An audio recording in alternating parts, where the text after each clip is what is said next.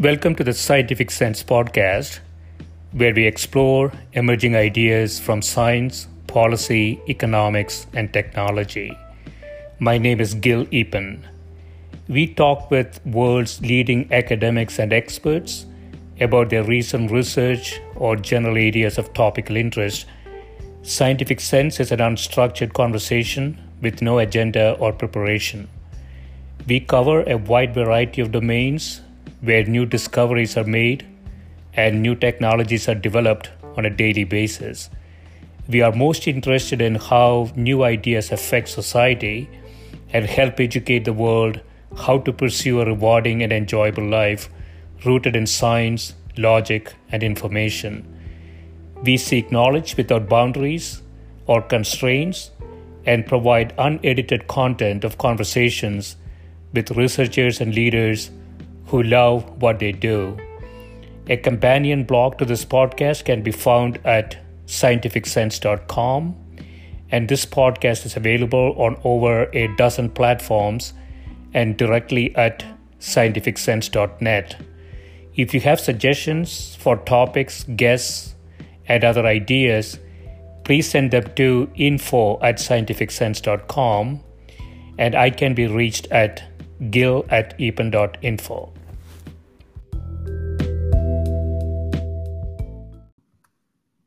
My guest today is Doctor Diana Thomas, who is a professor of mathematical sciences at the United States Military Academy at West Point. She holds joint research appointments at Columbia University, Obesity Research Center, and the Pennington Biomedical Research Center, and serves on the editorial board for the European Journal of Clinical Nutrition, PLOS One, and Nutrition and Diabetes. She has published over one hundred forty peer-reviewed articles in exercise, fitness, nutrition, and body weight regulation. Welcome, Diana. Thank you. Thank you for having me.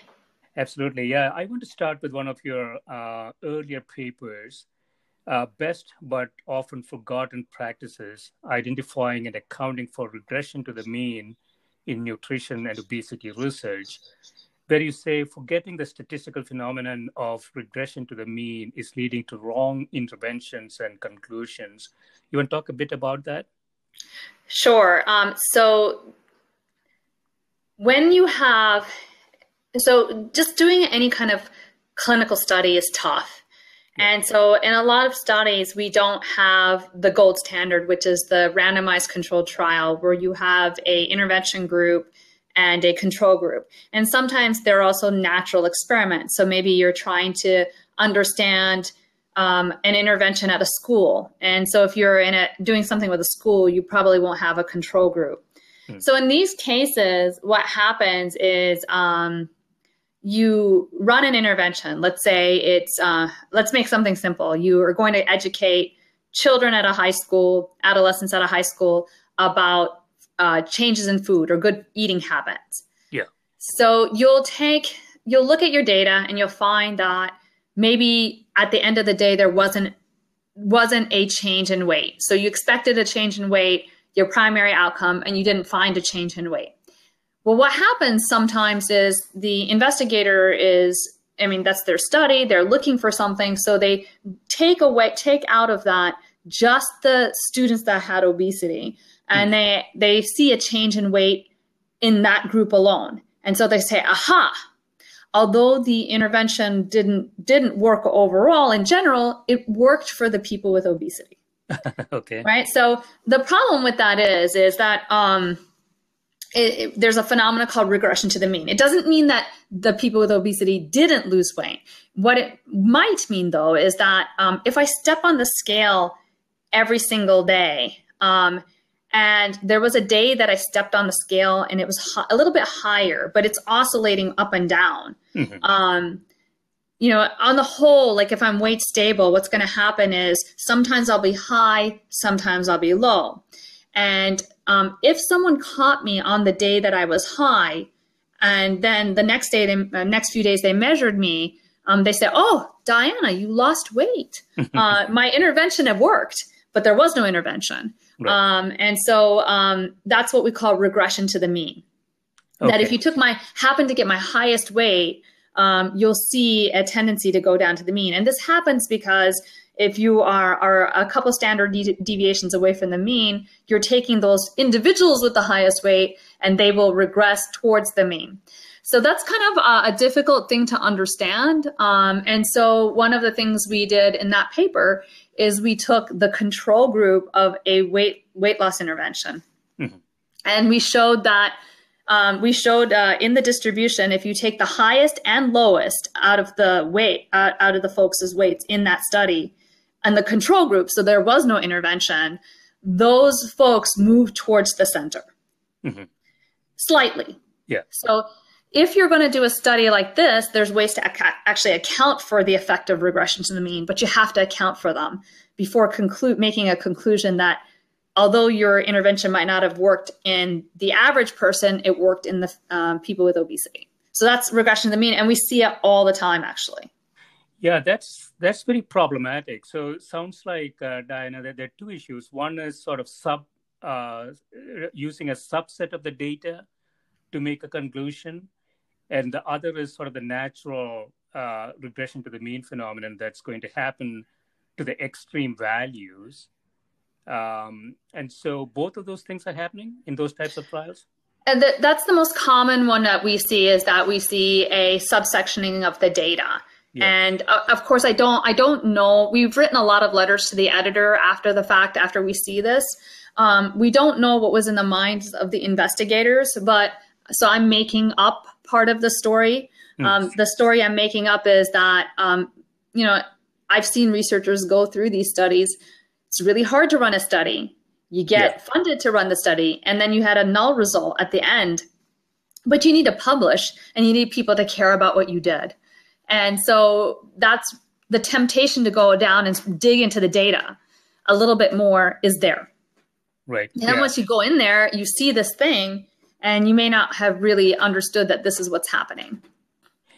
Yeah, I mean, you know, this is existing in a lot of scientific uh, disciplines, right? So there's a publication bias. You would rather find something rather than not find find anything. Uh, and and really, you know, uh, what we publish often cannot be replicated uh, in other trials.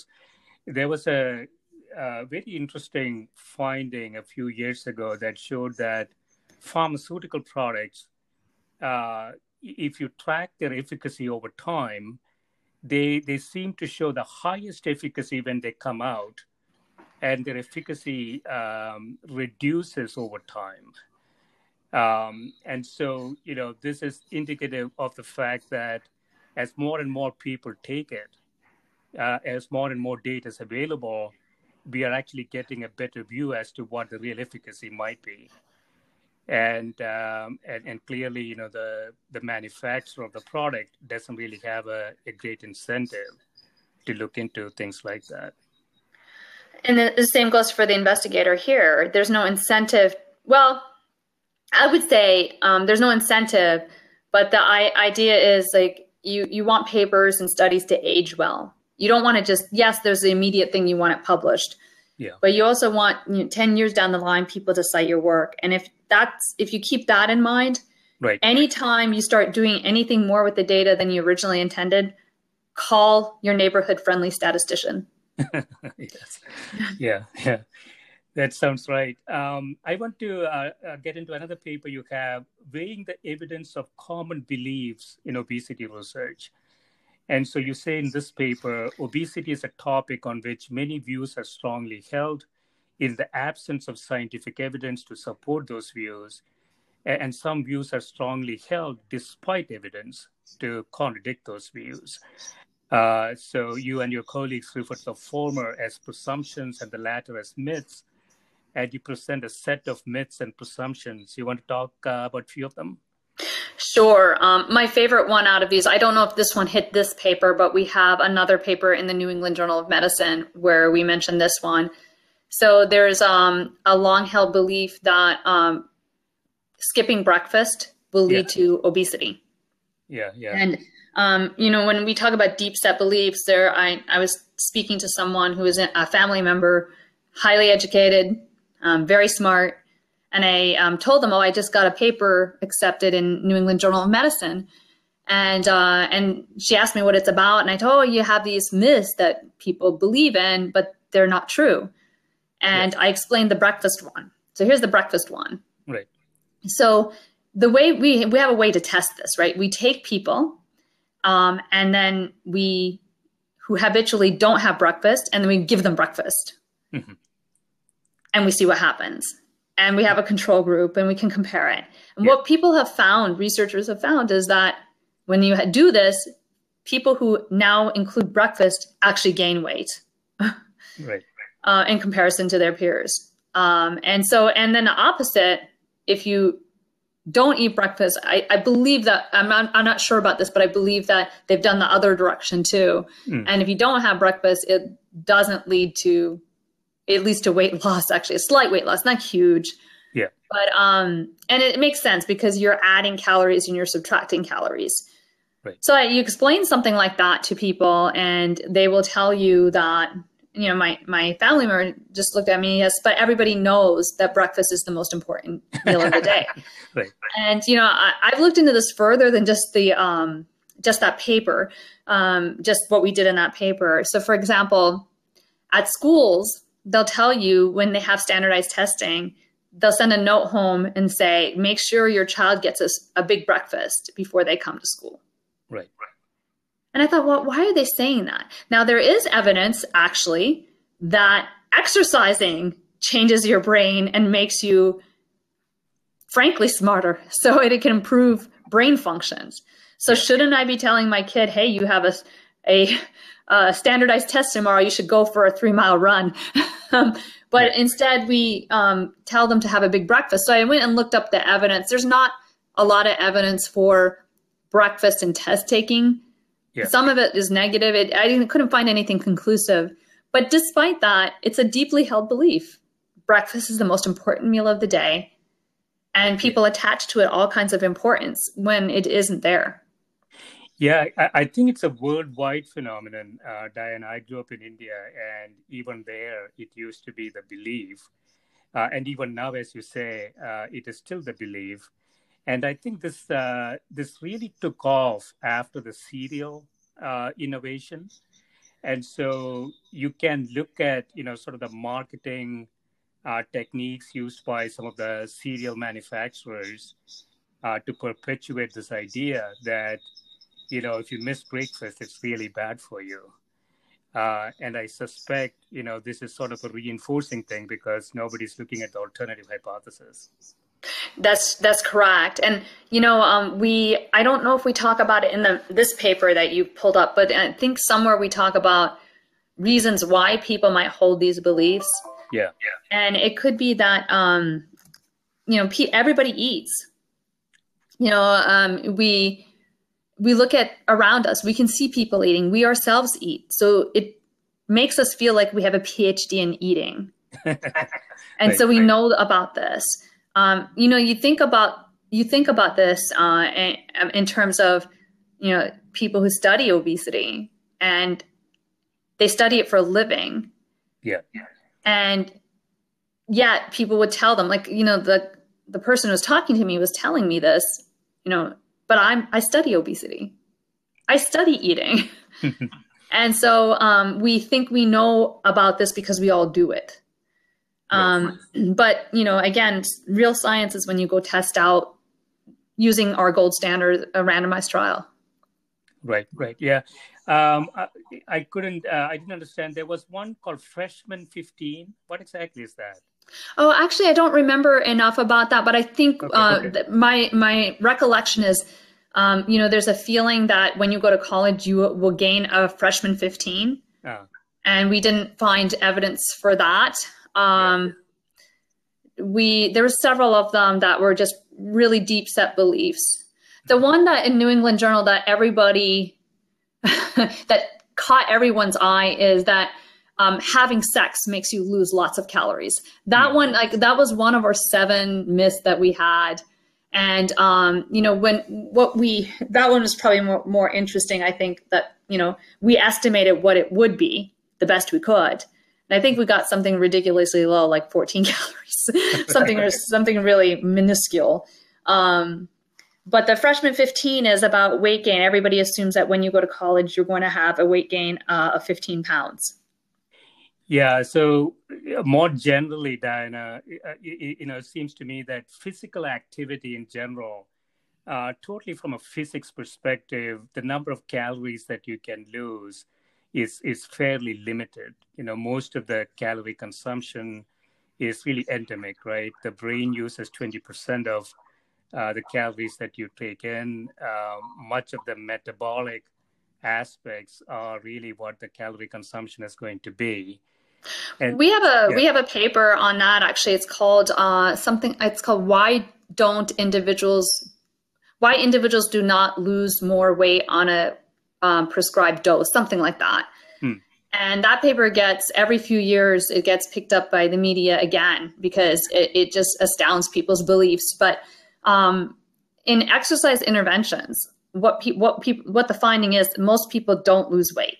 Yeah. Um, and if they do, it's very, very small. And so we looked into it from a physics viewpoint. Like, we can actually calculate in studies that have measured components of energy balance, we can actually use the first law of thermodynamics and right. estimate a, a few of the other components of energy balance. And so what we found is, first of all, making people exercise that don't exercise in general is very hard.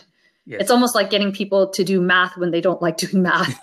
And right. so, um, you know, at most, many places that do exercise interventions have people come in three days a week. So it has to be supervised. If you don't have it supervised, it'll be the same thing as having a math class that's not supervised. Nobody right. will do it. Um, so I'm giving my math discipline a lot of accolades here, but, you know, um, so if it's supervised, what you need is people to come someplace. And when they come there, they, they generally come three days a week. Now, let's say you burned three hundred calories each time you came. That's a lot of calories to burn right. on a Stairmaster or on a bicycle. But then you have to average that over the seven days. Yeah. And when you do, it turns out to end up being about a bowl of cereal, um, an equivalent of, of energy that you're dropping by. So it's not that much. Um, yeah, so there don't... Yeah, I was going to say, there's also a counter, counter effect, because after exercise, people might be eating a bit more as well. Well, that's what we found here. Yeah. So we found that um, people believe that their resting metabolic rate increases, but it doesn't. For aerobic exercise, it decreases right. and even decreases further than accounted for for the loss of weight. So there's something called metabolic adaptation. Yeah. And so you don't get any extra benefit from running. Um, and then we also found that, um, you know, there was a study, a beautiful study done by, done by Klaus Westerterp. Uh, it was a half marathon study where he um, had a group of individuals training for a half marathon for a forty-week period. And um, in that period, uh, they didn't lose hardly any weight. Some even gained weight. And when you do the energy balance calculations in those individuals, you can prove that their energy intake increased. And um, whether they, what reason they were doing it, and people have hypothesized that, we call them compensators. Mm-hmm. So they compensated for their energy decrease by increasing energy intake. Um, but um, why they do it, we don't really know. Um, that's not known. And not everybody compensates, but a, a good percentage does. And, yeah. you know, is it that they feel they can treat themselves? Well, I don't know. That's That would mean that would ascribe that to everybody. I don't know if everybody feels that way. Maybe they just feel hungrier. But you're talking about very low doses of exercise in calories. Right. You know, it's easy to tell someone to restrict five hundred calories, but it's very hard to tell them to burn five hundred calories. Yeah. And so at the, at the end of the day, you can make up that calorie deficit by just licking the peanut butter spoon a couple more times. Yeah, yeah. It doesn't take a lot to make it up. And so it could be just... they feel a little bit hungrier, they take a few more licks, and then they've made up the calories. Right. Yeah, you have another paper in the, in the same area. So you say that energy intake and physical activity energy expenditure are key modifiable determinants of energy balance, but traditionally assessed by self-report, uh, self-reported data. Uh, and, and that self-reported data is, is highly inaccurate, right? Yes. Um, so that's kind of why I came into the field. I was actually minding my own business, writing my math papers. And um, I met uh, Steven Heymsfield at a conference, and he started asking me questions about energy balance. And and um, I started working with him and a couple people that work with him. And one of them was uh, a, math, uh, a psychologist by the name of Corby Martin, mm-hmm. who um, they already knew um, that uh, self-report was highly unreliable. So Steve Heymsfield had done some of the first studies after Dale Schoeller, who is another amazing scientist. Dale Schoeller invented a method called the doubly labeled water method, where for the first time we can assess how much you're eating per day um, objectively using a chemical test. Yeah. And so it's actually energy expenditure. So if you are weight stable, it's your ener- it's approximately your energy intake. Hmm. And Steve used this in a beautiful paper in New England Journal of Medicine to um, take, uh, I think it was predominantly women, who he called them diet resistant. They said that they're eating very little, but they don't know why they're so big. And um, what he found is that um, when he dosed them with doubly labeled water, they were eating thousands of calories more than they reported. Mm. And they were moving uh, a lot less than they were reporting. Mm. So they were overestimating their um, their exercise, but and they were underestimating their intake, over uh, underestimating their intake on both right. ends. Right. So right. this has been repeated many, many times, um, finding out that self-report is unreliable. And so um, when I came to work with Steve and Corby, um, largely what I was doing is using models to give at least a ballpark estimate of how much people are eating from their weight. Yeah, it's um, I mean, it, it's a it's a big issue. Um, a lot of people would want to reduce weight. Um, we have sort of an obesity Uh, issue, uh, and it's a it's a big big number, right? So I think we are spending four trillion dollars in healthcare costs, approximately twenty percent of G D P, and obesity itself might be responsible for a quarter of that healthcare cost, something along those lines, right? So those numbers have bounced around. Um, yeah. I've seen numbers that have been reported by a, a group in D C.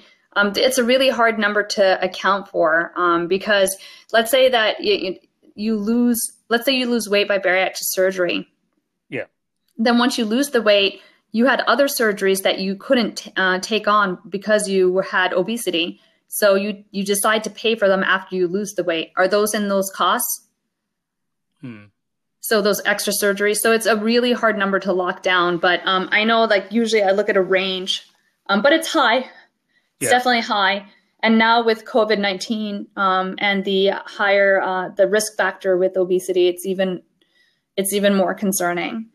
But then, right. you know, you have to be careful because the answer seems like it's losing weight, but there might not be evidence that losing weight will reduce your risk factors.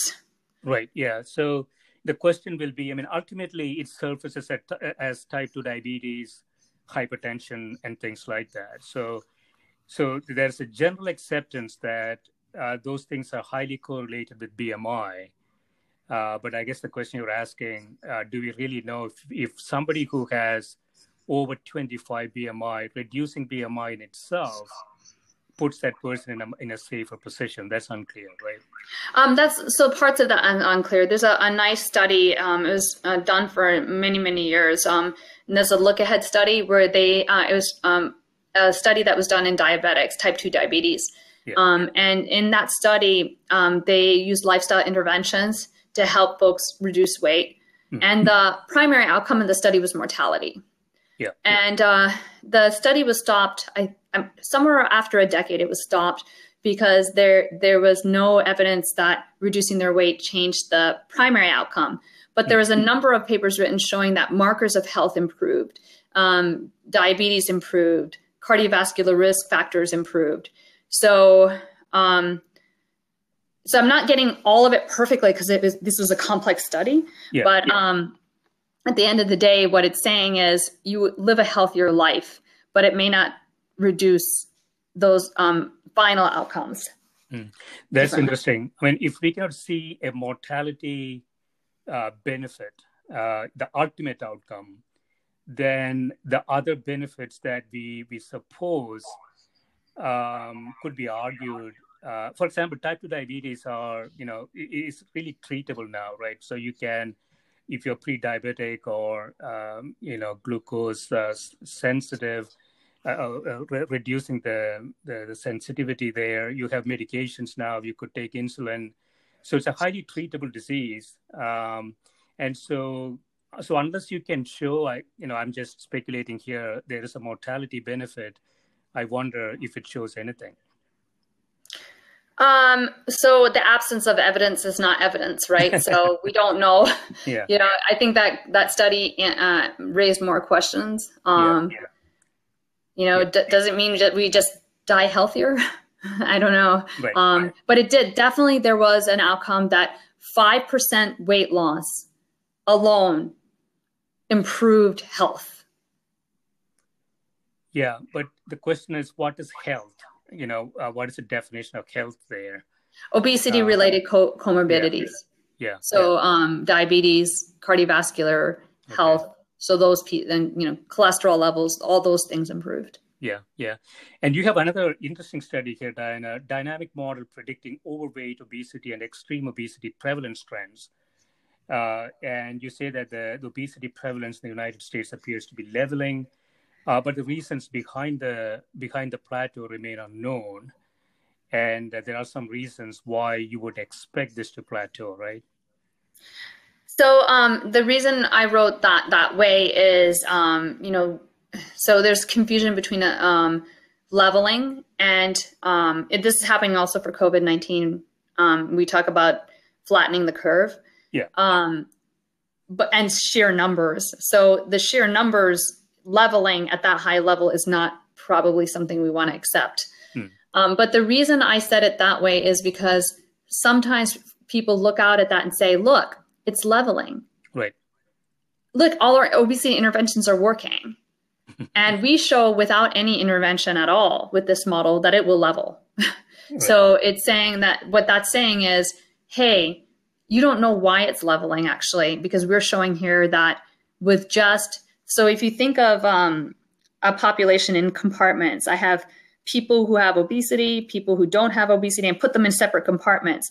Well, the only way to get from one compartment to another compartment is to move there you, fluidly, like a fluid. You're just pouring a cup of the overweights to become uh, with obesity, and vice versa. To get back to normal weight, you pour some of that cup back, or to go from normal weight. So you're moving from one compartment to another compartment, just like fluid would move from one uh, can- canister to another canister.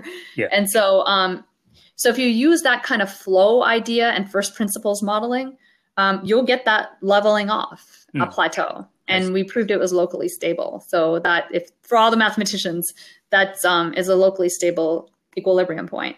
And so that's without any, any intervention. So you can't clap your hands yet and say it's all our education and obesity interventions that's contributing to that plateau. Mm. Yeah, so your your conclusion here in terms of, you know, if you look forward to twenty thirty, you say, yeah, pro- very approximately here, you know, thirty percent normal, thirty percent overweight, thirty percent obesity, and, and ten percent extreme obesity. So those numbers, one-third, one-third, one-third approximately, uh, you are saying uh, even if we don't do anything, we would expect the system to sort of settle down in that type of an equilibrium. That's correct. Okay. Okay. I mean, that has that has sort of policy implications. Uh, in twenty twenty, do you know where we are? Um, you know, is, is obesity and extreme obesity still sort of an upward trend? Um. So, uh, yeah, it it is. And so we point out that, you know, with the information we have now, so this is not a, a forecast model, it's a projection model. So you're projecting with the information you have now. Yeah. Um, yeah. So if things change um, to any one of those parameters, that would change. Um, I think birth rate was a very important parameter in our equation. So there's a, a series of parameters. Um, so, you know, using it as a forecasting model is probably not appropriate. But using it for the what's going to happen with dynamics. If yeah. it's still increasing, something has changed. That's you can also back calculate and say it was supposed to stabilize and it didn't stabilize. Um, I did see an increase though, and the biggest increase was in the extreme uh, obesity category. Right, right. And that that we're seeing. Yeah, and from a from a disease burden perspective, I think, uh, you know, the extreme obesity bucket will have a disproportionate share of the disease burden, I would think, right? That's correct. Um, one of the co-authors on that paper, Doctor Nikhil Durander, um, would tell me that one of the issues with compartmentalizing in this way, and the reason we compartmentalized the way we did, was because he said, you know, someone with a B M I of forty-five is very, very different than someone with a B M I of thirty-five, although they're both classified with obesity. Yeah. One one has, and I, I today I wouldn't use the word extreme obesity. It's um it lends itself to weight bias. Mm. Um, I would just say it's classified with class three obesity. So that that would be something very different. Um, that person is very different. The the challenge that challenges they undergo is very different. And so, um, and the medical challenges they undergo is very different. And right. so um, he pointed that out, and that's why we compartmentalized there. Probably what would be a better model would be one that has a continuity, because B M I is artificially kind of thresholded. Those thresholds come from mortality yeah. um, curves. So it's kind of an artificial threshold to start putting on things. And so yeah, if I did it again, I would probably do it a little differently to account for the continuity and the differences as you go into higher B M I. Yeah, and B M I in itself is a very crude uh, metric to start with. Um, do you typically adjust the B M I for age, or that is not not typically? Um, it depends on what we're doing. So yeah. we're um we're actually using. Um, three D body shape. So some of the work I've done lately has been with three D body shape yeah. um, devices. So you stand on a device and in forty-five seconds, it gets a whole body shape measurement. And um, what we find is there's little po- there's pockets of people. We're actually starting to run a study now on looking at body shape and um, uh, the new Army test. Yeah, so it's a beast of a test. Um, so uh, you know, who's doing well at that? You'll find people with bigger B M I, just on the face of it, are doing better at that. Um, so that might seem counterintuitive, but if you want to lift three hundred pounds, deadlift three hundred pounds, you better not have a B M I of eighteen point eight. Mm. You'll snap into two. So um, you got to be bigger. But what kind of body shape is also more conducive to doing better? Mm. Um, are there certain heights that do better? Are there certain bicep circumferences that do better? So there's all kinds of questions you can ask there. So yeah, I think today we can do better than B M I with the new technology we have. But that being said, B M I does pretty well for two easily measurable quantities. Height and weight's all I need. And for height and weight, I'm making those two measurements do handstands. Right. And we've done a lot of like uh, looking at whether um, weight scales to height squared, or is it something else in a different race? We actually did a study in um, the subcontinent of India looking at um, individual, even tribal individuals, to see if weight scales to height squared, and it does. So mm. the, the power is correct. Weight does indeed scale to height squared. Mm. Interesting. Yeah, so this body shape, you have a couple of papers in this area, Diana, so let's get into this. So one of them is entitled Machine Learning Prediction of Combat Basic Training Injury from three D Body Shape Images. So it's essentially, like you say, you're making a three D image, and in this case, you're actually predicting the probability of some sort of an injury that could happen. That's correct. Um, so um, we already know um, from research that has been din- done in the Army that people with very low B M Is and very high B M Is are at higher risk yeah. for um, injury. Uh, so that is known, but the, the pockets that fall into those two buckets are pretty high. So it's not like you can take all the people higher than this B M I and all the people lower than this B M I and then give them special training mm. um, that might help them. So we wondered if um, if there's more to it than that. Is it posture? Is it maybe misaligned knees? So um, these devices take, uh, your, within forty-five seconds, you'll get one hundred sixty-one different measurements on the human body. Yeah. Um, they were for uniform sizing, so some of the measurements are odd, like you get a, a hat ring um, size. Like I, we don't really know. We actually did use that hat ring for something else, but um, you know, overall, you you stick those one hundred sixty-one measurements and you throw the kitchen sink at it using yeah. machine learning, yeah. and see if it can just tell you, watch out for this person. They're going to maybe be high at risk. Hmm. Um, so we ran it actually against uh, a new cohort that was at Fort Jackson that wasn't used to develop the models. Yeah. And eleven people were flagged by the model hmm. uh, as being likely to have a, a, a deep injury. And those eleven were kind of watched over by the battalion commander. And he told us later that none of them had injuries at the end of the day. Um, so just maybe identifying them alone and watching out for them and making sure that they're not stressing themselves is good. Um, but yeah, so I think that, you know, I, I envision a day where you walk into the doctor's office, you don't have someone make you stand on the scale anymore and do the yeah. height and weight. Right. You walk through and just like something off of Star Trek, you something scans you and mm. then a report goes to your doctor and she says, you know, you're at risk, a high risk for diabetes, or you're right. at, you know, she can do a initial screen from all those body measurements. Yeah, yeah. You have a short piece here, Diana, I find very, very interesting. So revisiting Leonardo da Vinci's uh, Vitruvian Man using contemporary measurements. So, so you, you're looking at current measurements and, and seeing whether it's actually uh, close to the, the perfect alignment that uh, Leonardo even, uh, envisioned. Yes, that, so that was uh, that was uh, so one of my um, dreams. I, my father was a physician, and uh, he always had Jama out on the on the countertop and on the coffee table. And so I I saw Jama when I was a kid, and I thought I want to get into Jama with something. And you know, you're always told you, you if you want to get into Jama, it has to be clinically relevant. Mm. Well, um, an- uh, about a year ago, I was working with um, one of my favorite statisticians, Colonel Krista Watts, and uh, and uh, a department member, Major uh, Dave. Um,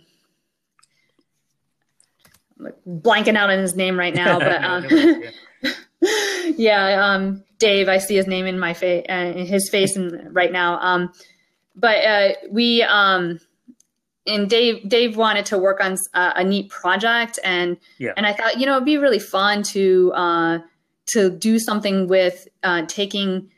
Vitruvian Man, Dave Galbraith. He played football at West Point um, when he was a West Point cadet, and he came back to teach at West Point.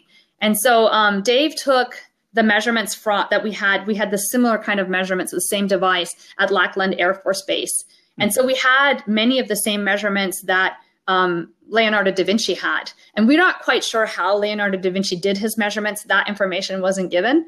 Um, yeah. But we we had at least, you know, there's some sketches in his notebook, like your head is this much of your height, uh, of your total height, um, your head height. So we, we could do some of them. And so we came up with the measurements from the Lackland Air Force Base, and we noticed they're not that far off. Mm-hmm. Um, the average measurements are not that far off. And so, um, but they're slightly off. For example, Leonardo da Vinci said that your arm span is equal to your height. So if you think of Vitruvian Man, he's standing inside the uh, yeah. square. Right. And the arm span is the length of the square, and so is the height. Yeah. So um, it's a little bit, the arm span's a little bit longer. And so um, then we thought it'd be nice to see this drawn. And so uh, Krista asked Dave, you know, is there a way that you can maybe put this in Photoshop and draw it? And I thought, well, maybe we should get a real artist to draw that. I don't think we we should uh, go out of the realm of data science. Uh, this is kind of what we're strong at. We should find someone who can really draw. Yeah. So um, Mara um, Boucher, who's an artist, a uh, professional artist, I, I met her in the library here, and I asked her, hey, you know, I've got this thing with Leonardo da Vinci. I started explaining it, and before I could finish, she said, I'll do it. And so she drew um, a modern day uh, a Vitruvian Man. And she also, we had measurements for women. So she could yeah. draw a woman in that style. Hmm. And both and, were pretty close. Both both were pretty close to the original. So so the, the modern man and woman, um, the conclusion is that the, the modern man and woman is approximately the same as uh, then. The average, well, so you can't conclude that yeah. um, because, first of all, we don't have information. So in this, it's it's also a de- deeply, his, it's a history project too, yeah. because we read Leonardo da Vinci's notes. We don't know what he did. The whole area of statistics didn't take hold till one hundred years after, maybe yeah. more than that. So it was really not formalized. I mean, if you think about statistics, it was not really formalized till the the uh, seven, late seventeen hundreds or eighteen hundreds. That's where you start getting, you know, regression. And so it's not yeah. like we had, he had data that was collected in an Excel spreadsheet. And so we don't know exactly who he measured. Did he measure well-off people? Because well-off people were taller than non-well-off people. Uh, right. Did he measure women? We don't really know. Maybe he measured women and didn't put it into his notes. And his notes are pretty sketchy. It's like a, a bad um, statistics project, not yeah, enough yeah. information. And so we can't really extrapolate from there and say we have a comparison. We can only okay. tell you that we took sixty-four thousand Air Force uh, ba- basic training recruits and me- we had them measured, and their yeah. average is very close to what he reported as the ideal man from mm. the Renaissance. mm. Wow. Yeah, that's fascinating. Yeah, I want to I want to conclude with uh, your paper on exercise. Um, Diana, one, you have one uh, study here is forty-four thousand, sorry, forty-four hundred steps per day, the new ten thousand steps per day. I was hoping for forty-four steps, uh, Diana, not forty-four hundred, but uh, do you want to talk a bit about that? Sure. So I, I like these numbers that come out. I, my favorite number right now is seventy percent dropout rate from clinical trials. That's where we cut the clinical trial off. Why seventy percent? Yeah. Who came up with that one? Um, this one is also ten thousand steps. And so yeah. um, Katrine, Katrine Tudor-Lock, who's on this paper, was uh, someone who really popularized the notion of ten thousand, um, which doubling looks like it's enough. But we wanted to know if we could find minimal cutoffs. So they're not optimal cutoffs. They're inside the, they're the minimum standard that you have to achieve to keep from being sick. And then we looked at specific um, cardiometabolic illnesses and said, we know these folks have these illnesses, and what was their steps per day? So we looked at that relationship between the two. Uh, and yep. we did something called an R O C analysis to come up with yep. a threshold. And so you see that the thresholds range anywhere from about four thousand to seven thousand, depending on um, cardiometabolic um, risk. Right. So, yeah. But that's, yeah. So, so, that's minimal standards. Minimal standard. And, and uh, I guess in the long run, you have to also look at, I don't know, I don't know much about this, Diana, but you know, uh, there is an osteoarthritis question uh, as we live longer. And so, you know, the, the exercise regimen that, you know, that is, you know, generally prescribed in terms of exercising and, uh, you know, cardiovascular type exercising, uh, one may also need to look at what the implications are in the long run for arthritis and additional types of, you know, diseases that might happen, right? I agree. Um, I agree. And in fact, I've been fascinated by that. Um, there's a body of work done by Dipna Gallagher at um, the Obesity Research Center in uh, at Col- uh, Columbia Saint Luke's. And um, yes. she uh, has been looking at M- whole body M R Is of people when they aged. And what you find is there's, there's adiposity in the muscles, um, yeah. muscle tissue. So you have, um, you have differences, even if you're normal weight when you're older. And so my question to, to her always has been, can you stop it? And yeah. can you like train for something like the Army Combat Fitness Test? Because we have people at uh, West Point that are phenomenally fit and they're over fifty. Right. They do well at that test. And I told her, do a whole body scan on them because I don't think you're going to see. Um, so I think that combination of strength training would help yeah. stave those things off. But um, there's not a lot known about um you know, that type of training. I don't know how many people do that type of training um, at yeah, that level. It, yeah, that has been the recent uh, sort of understanding that you don't need to do a lot of exercising, but you need to do strength uh, exercise, because I think the focus has been sort of cardiovascular, um, you know, for a long time. Uh, and uh, the other type of things that we are getting into now as we live longer. So you have to look at the whole sort of cost, uh, cost of health perspective, and uh, probably, you know, redesign the exercise exercise uh, aspects or metrics that we currently use. Probably, um, you know, I, I've been training for the Army Combat Fitness Test, and I've seen changes in my body that, yeah. um, you know, I'm stronger. Uh, I find myself less cold. Um, I find myself genuinely hungry. You want to feel hunger, start training for something like that. And um, I'm more fit than I've ever been in my life. So, um, and I'm I'm fifty. Yeah. Excellent, excellent. Yeah. So th- this has been great, Diana. I really appreciate the time that you spent with me. Yeah. Thank and, you for having uh, me. Yeah. Good luck with all your research in this area. It's it's uh, definitely needed. Thank you, and let me know if you have any feedback. Absolutely. Thank you. Bye. Bye.